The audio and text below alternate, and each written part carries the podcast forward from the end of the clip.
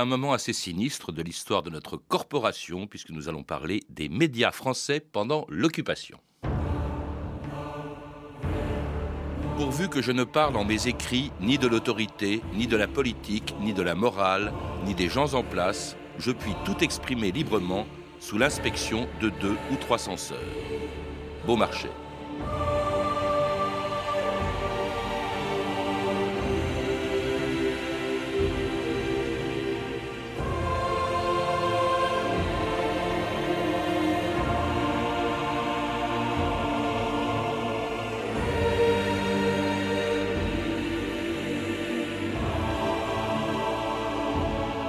deux mille ans d'histoire.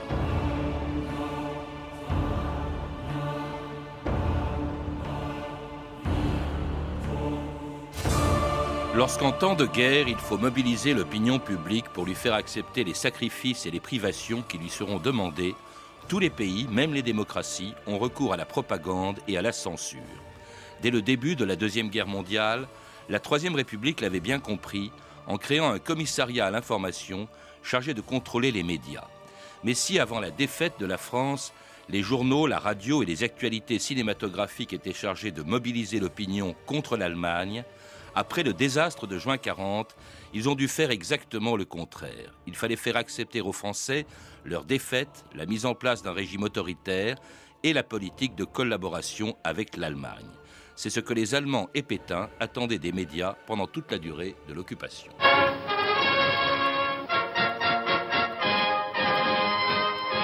Sous la paternelle et sage autorité du chef qu'elle s'est donnée, la France doit se ressaisir et se regrouper. C'est un invisible lien, un invisible trait d'union qui, pour la première fois depuis la tragique année mille neuf cent quarante, rapprochera et unira tous les enfants de la France renaissante des deux zones et de l'Empire. Allô, France Actualité ? France Actualité ? France Actualité ? France Actualité ? Ici, France Actualité.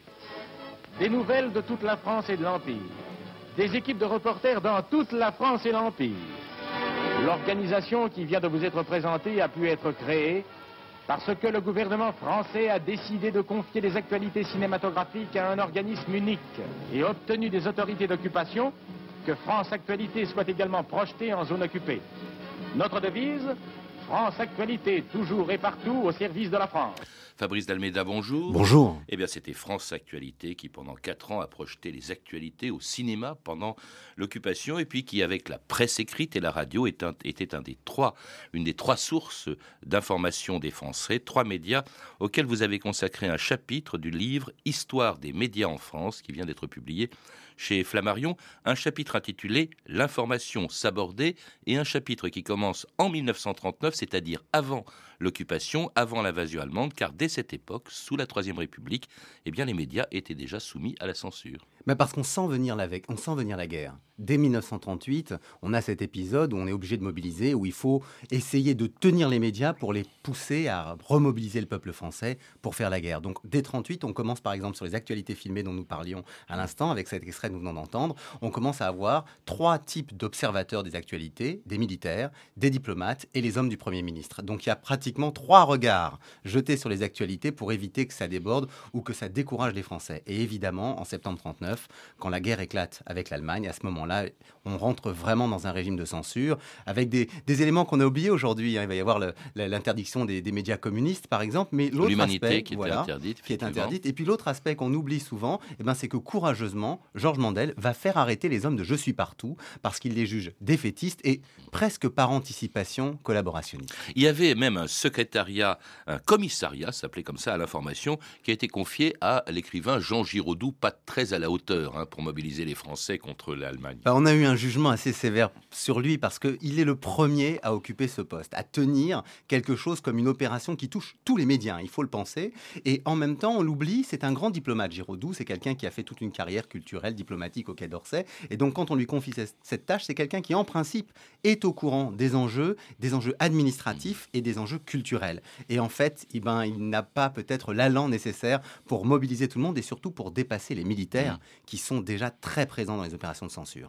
Alors, euh, tout ça, évidemment, va changer en mille neuf cent quarante. La censure subsiste, mais euh, à ce moment-là, bien entendu, il y a une grande pagaille provoquée par l'arrivée, la, le désastre de quarante, l'arrivée euh, des Allemands, euh, que font d'ailleurs les journaux euh, de la presse écrite à ce moment-là. Vous citez trois cas, ou bien ils se sabordent, ou bien ils s'en vont en zone sud, ou bien ils reviennent en zone nord après être partis. Alors ça dépend le moment qu'on prend. Si on prend vraiment juin quarante, le début de la, du moment où la France est par terre, le moment de, de l'exode, le moment de la débâcle, si on prend juin quarante, effectivement, la plupart des journaux parisiens sont fermés. Quand on regarde Paris, entre le onze et le quinze seize juin dix-neuf cent quarante, il n'y a pratiquement plus qu'un titre, il y a Paris Soir qui va tenir un tout petit peu puis qui va partir.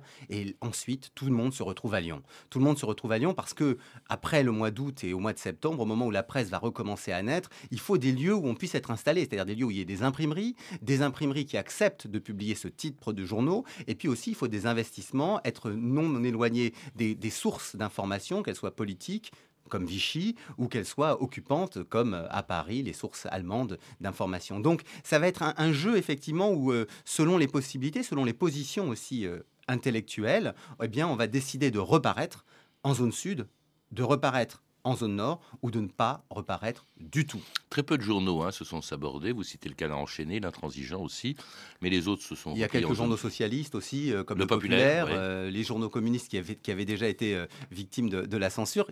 On, on, on cite souvent l'Humanité, hein, avec cette petite tentative pour essayer de la faire reparaître. Oui, auprès nord, des le... Allemands. Voilà, hein. Exactement. C'est assez extraordinaire, effectivement. Le, à la, le, à la, le à la lueur du pacte germano-soviétique. Oui. Mais c'est, c'est un petit épisode très court, donc je ne voudrais pas non oui. plus euh, donner l'impression... Euh... Oui, mais enfin, ça, ça en dit long à l'époque sur, sur, sur la confusion, bah, sur, sur la confusion qui, qui pouvait exister à ce moment-là. Alors, euh, tous ces journaux, qu'ils soient en zone nord ou en zone sud, eh bien, euh, ont été soumis, continuaient d'être soumis à la, à la censure du début à la fin de la guerre, censure des Allemands au nord ou celle du maréchal Pétain euh, sur la radio, les actualités cinématographiques ou la presse écrite à laquelle il rendait visite à Lyon en juin mille neuf cent quarante-quatre, le cinq juin quarante-quatre, à la veille du débarquement en Normandie. La censure.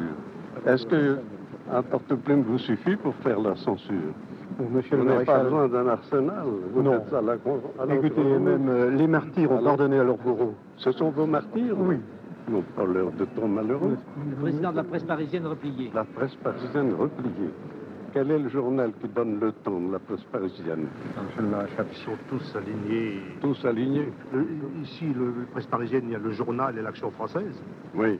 Les deux seuls que nous ayons à Lyon. Ah, vous n'avez que ces deux-là ? Oui. Pour la, avions, presse pour la presse parisienne oui. repliée. Nous avions Le Temps et Le Figaro qui ont disparu, monsieur ah, le maréchal. Oui. Oui, en effet, oui. Je voudrais avoir l'occasion de causer sérieusement avec la presse, non pas pour influer ses décisions, ni les rapports qu'elle fait, ni les articles, ni tout ça. Je serais intéressé de vous voir tous personnellement. Nous sommes à vos ordres, monsieur le maréchal. Et c'était Pétain affirmant sans vergogne que, grosso modo, les journalistes étaient libres d'écrire ce qu'ils voulaient dans leurs articles. Alors, en même temps, on l'a entendu qu'il rendait hommage au travail de la censure. Alors, elle était omniprésente, la censure, du début à la fin de l'occupation. Elle est omniprésente, mais en même temps, dans cette phrase de Pétain, elle est extraordinaire, cette archive. En même temps, dans cette phrase de Pétain, moi, je ne peux pas m'empêcher de penser à une autre phrase de Pierre-Antoine Cousteau, donc, qui était collaborateur de Je suis partout, et qui dit « La censure, elle interdit. » mais elle n'oblige personne à écrire. Et au fond, dans cette idée de Pétain, il y a un peu ça. C'est-à-dire qu'on vous interdit si vous sortez des clous, mais on ne vous oblige pas à écrire. Donc les journalistes qui vont continuer à écrire et qui vont le faire parfois sans aucun rapport avec la politique sont libres de leur choix. Par exemple, le journaliste sportif, euh, la spécialiste des rubriques de mode, la spécialiste des rubriques féminines. Ben, chacun d'entre eux va avoir à écrire ses papiers et rien ne les oblige à rajouter le petit qualificatif positif sur la situation de la France, euh, le côté sympathique des Allemands, le côté agréable du gouvernement du maréchal Pétain. Et ça, au fond, bah... ce zèle-là, c'est eux qui le déterminent. Vous les citez, hein, les obligations, les consignes données aux journalistes par la censure en quarante et un. Les polémiques susceptibles de créer des divisions entre les Français sont interdites. Les critiques et attaques contre les adversaires de la politique du maréchal sont autorisées. Hein, on peut mmh, attaquer mmh. ceux qui critiquent le maréchal. Oui. Ne rien laisser passer sur De Gaulle et les émigrés en dehors des communications officielles. Hein, c'est assez... C'est, assez... C'est, Alors... c'est édifiant. On adore ce passage avec Christian Delporte parce que je crois que c'est l'attitude générale des hommes politiques vis-à-vis de la presse. Mmh. Vous pouvez dire du bien de moi, et surtout du mal de mes ennemis. Alors, il y a aussi, euh, bien sûr, la censure allemande. Alors, la censure allemande, vous le rappelez, elle est exercée par deux organismes lorsqu'ils arrivent euh, en, en France, Fabrice d'Almeida. Alors, c'est plus la propagande qui est organisée par deux organismes, en l'occurrence, d'une part, l'ambassade, avec Otto Abetz, qui est le, donc le, l'envoyé du ministre des Affaires étrangères de Ribbentrop, donc, qui est installé à Paris, rue de Lille, euh, qui connaît très bien la France. Hein, il a été dans les milieux franco-allemands dans l'entre-deux-guerres. Donc, lui, il cherche à promouvoir les vrais antisémites, les vrais collaborationnistes. Et puis, de l'autre côté, il y a la, la censure et la propagande qui sont faites par la Propaganda-Abteilung, donc qui dépend en principe de Goebbels, mais qui est faite est mise en œuvre par des militaires, donc qui en fait est très lié à l'état-major allemand en France et leur bureau en province qui s'appelle les Propaganda-Staffeln. Et là, on a vraiment des groupes de censeurs qui lisent la presse, qui l'épluchent, ils ne sont pas bêtes, ils savent regarder et ils redoutent une chose, c'est qu'on se moque d'eux. Et puis il y a la censure évidemment et les journaux contrôlés par le secrétaire général à l'information et à la propagande, Paul Marion. Pour la première fois depuis l'armistice, grâce à l'excellente initiative de l'agence Interfrance, quatre cents journalistes représentant toute la presse française, de la zone occupée, de la zone non occupée et même de l'Empire, sont réunis à Paris pour la première fois, je vous l'ai dit, depuis la guerre. Ils sont aujourd'hui les hôtes de M. Paul Marion, secrétaire d'État à l'information, qui salue cet événement en ces termes. Si nous suivions nos compatriotes abusés, qu'est-ce que ferait le gouvernement français? Qu'est-ce que ferait la presse française? Elle les laisserait faire sans protester. Eh bien, vous, qui avez dit la vérité d'hier, vous devez avoir maintenant le courage de dire la vérité de demain.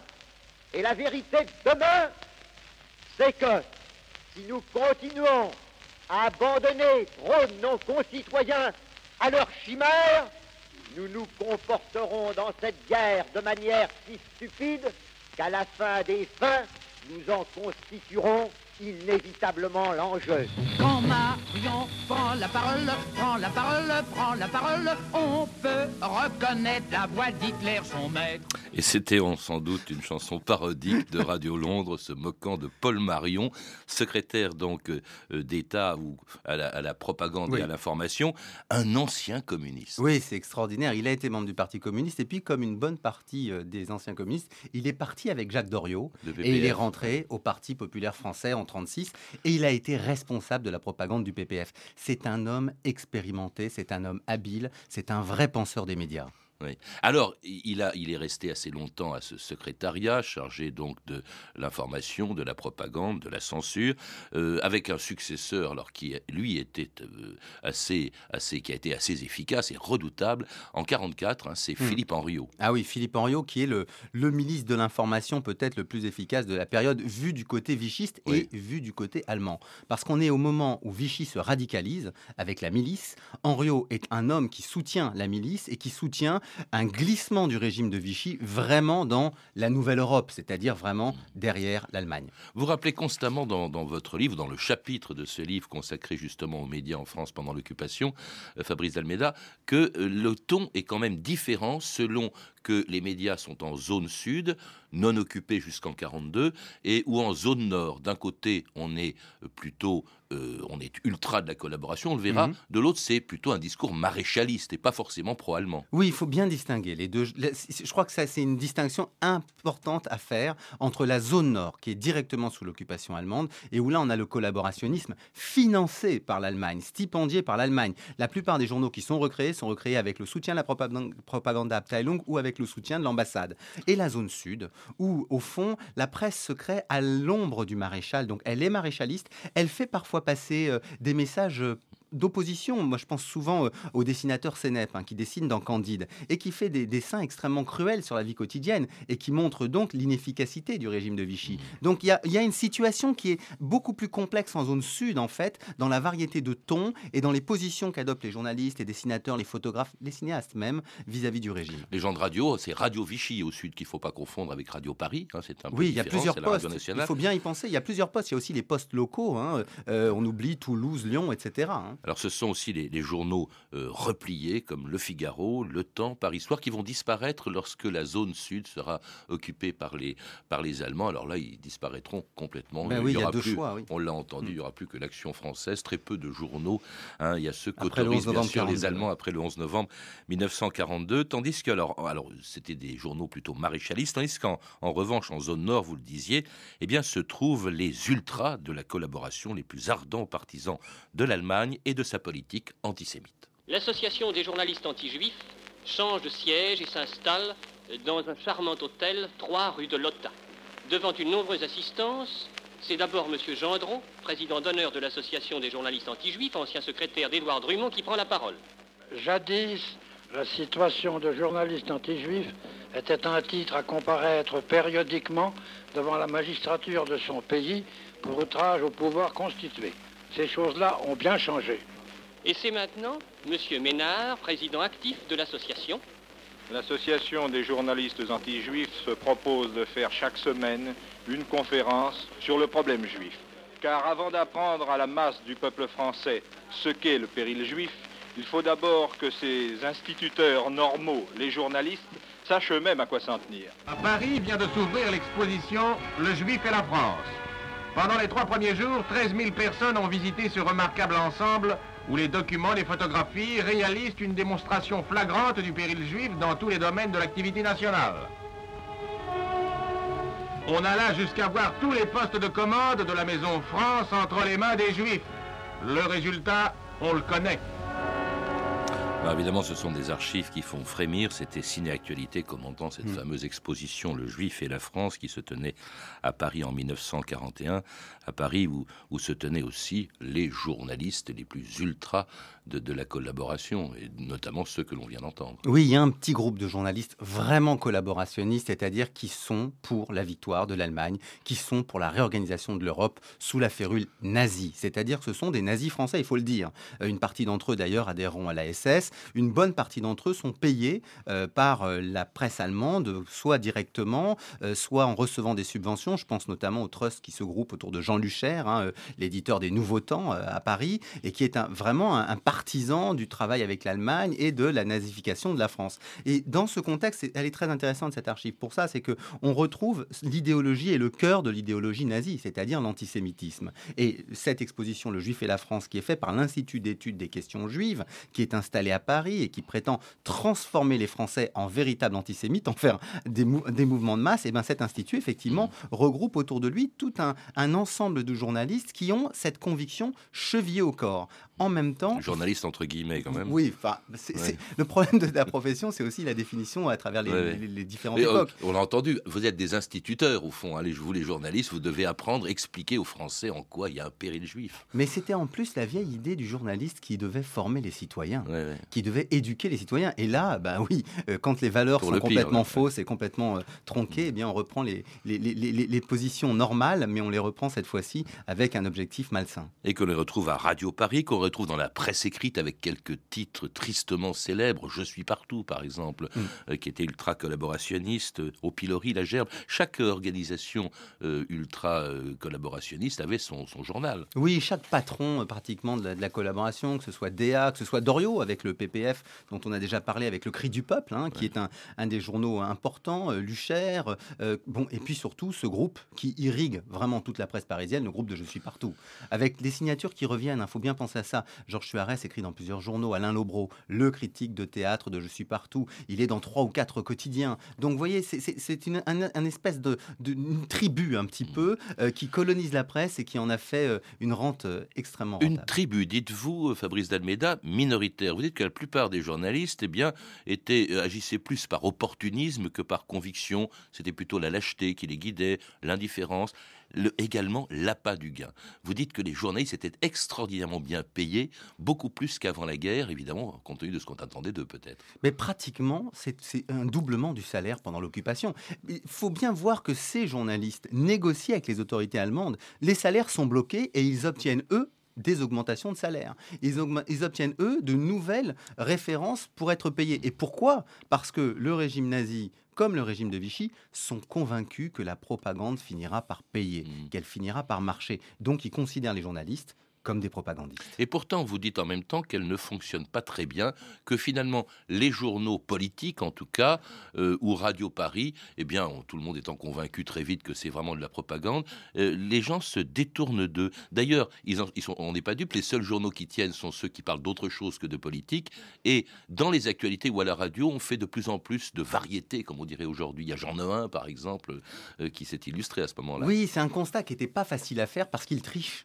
Ils annoncent des tirages phénoménaux, mais ensuite il faut voir le bouillon, c'est-à-dire qu'il faut voir le papier qui n'est pas vendu, qui revient au journal et qui va devoir être revendu hein, pour être retransformé euh, à nouveau en papier. Et là, on se rend compte tout d'un coup que cette presse qui affiche des tirages plus de cent mille, deux cent mille, trois cent mille exemplaires, en fait, elle ne vend que trente-cinq, quarante pour cent, parfois cinquante pour cent de sa diffusion, donc de, de son tirage. Donc, en fait, ils ont des, des tirages beaucoup plus bas. Et en revanche, effectivement, des journaux de presse féminine, je pense à Pour Elle, par exemple, euh, sont des journaux qui sont plutôt fa- euh, florissants, de même les journaux de sport. Et au cinéma, on a la preuve De, de, de cette réflexion. Au cinéma, les actualités filmées sont tellement mal reçues qu'à partir de dix-neuf cent quarante et un, elles sont projetées dans des salles semi-éclairées et, et que donc on va de plus en plus modifier le contenu des actualités pour ajouter le sport, les variétés et donc réduire la part d'information pour avoir plus de distractions. Même chose pour la radio. On voit que la part de la musique augmente de manière extrêmement importante, plus de soixante pour cent, tandis qu'au même moment, l'information se réduit de près de la moitié en temps, en temps de parole. Et l'opinion, les auditeurs, les lecteurs, euh, les spectateurs de salles de cinéma se détournent de plus en plus de ces médias de la collaboration et se tournent de plus en plus vers d'autres euh, médias euh, d'information euh, qui, pendant quatre ans, de dix-neuf cent quarante à dix-neuf cent quarante-quatre, ne disaient pas du tout la même chose que les médias de la France occupée. Ici, Londres. Les Français parlent aux Français. Veuillez écouter tout d'abord quelques messages personnels. Les sanglots longs des violons de l'automne blessent mon cœur d'une langueur monotone. Honneur et patrie, voici le général de Gaulle. La bataille suprême est engagée. Après tant de combats, de fureur, de douleur, voici venu le choc décisif. Le choc tant espéré, bien entendu, c'est la bataille de France et c'est la bataille de la France. Allô B B C, ici Pierre Lefebvre, qui vous parle de Normandie. Depuis quatre ans, avec mes camarades de la Radio de Londres, nous vous avons parlé d'Angleterre. Aujourd'hui, je vous parle du sol normand, déchiré par la guerre, mais partiellement libéré, libéré de la présence du Boche.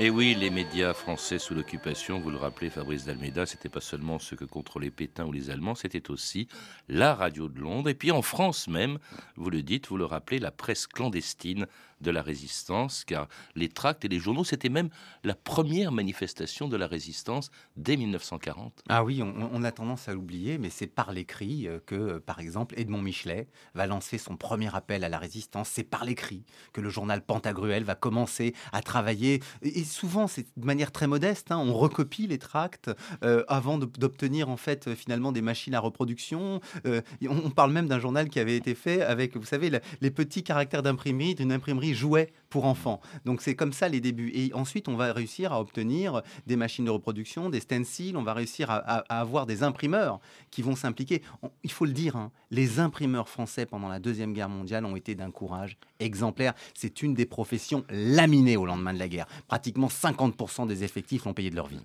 Et, et des journaux euh, autour desquels se sont structurés des mouvements de résistance, euh, Libération, euh, Franc-Tireur, Combat, et qu'on retrouvera d'ailleurs après la guerre. Et puis alors, il y a bien sûr, on l'a entendu, la radio de Londres.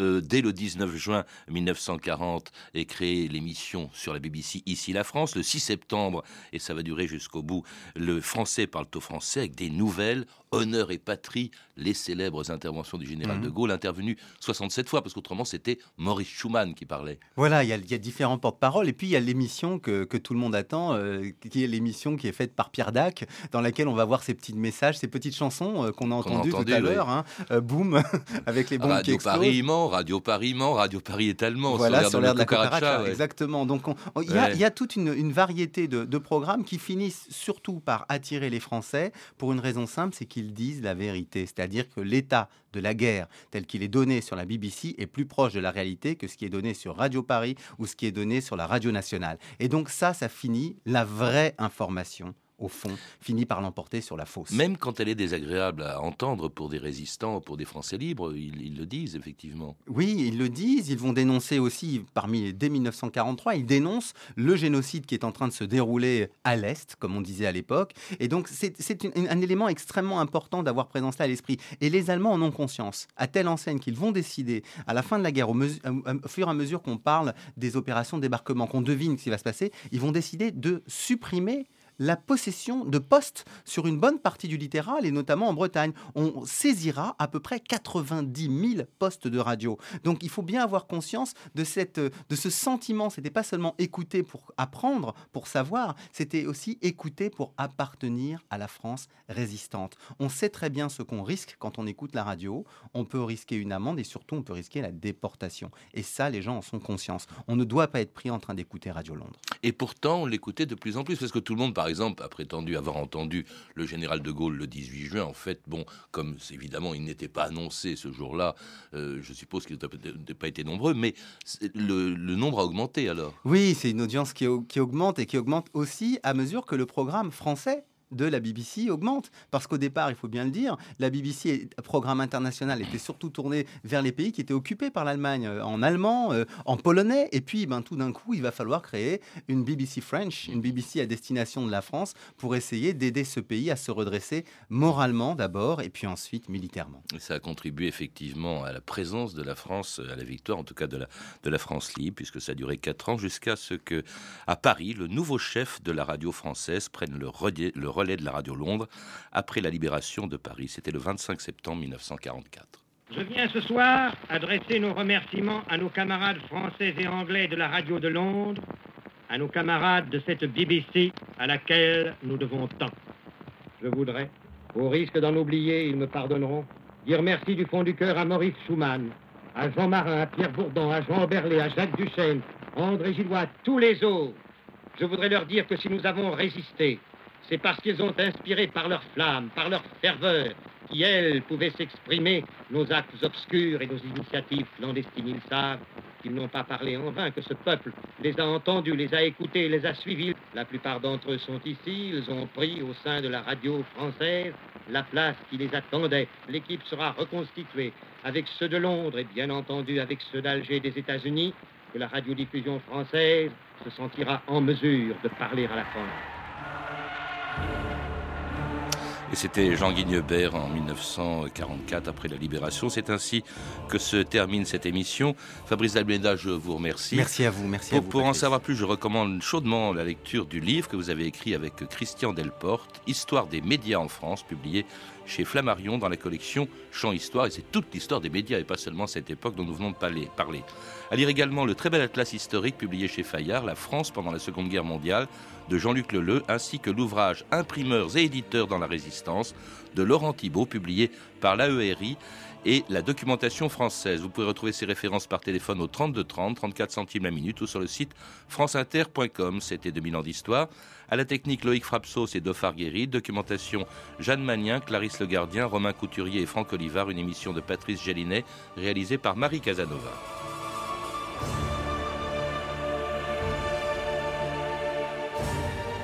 Demain, dans deux mille ans d'histoire, l'histoire violente d'un combat pour l'indépendance du Pays Basque, l'E T A.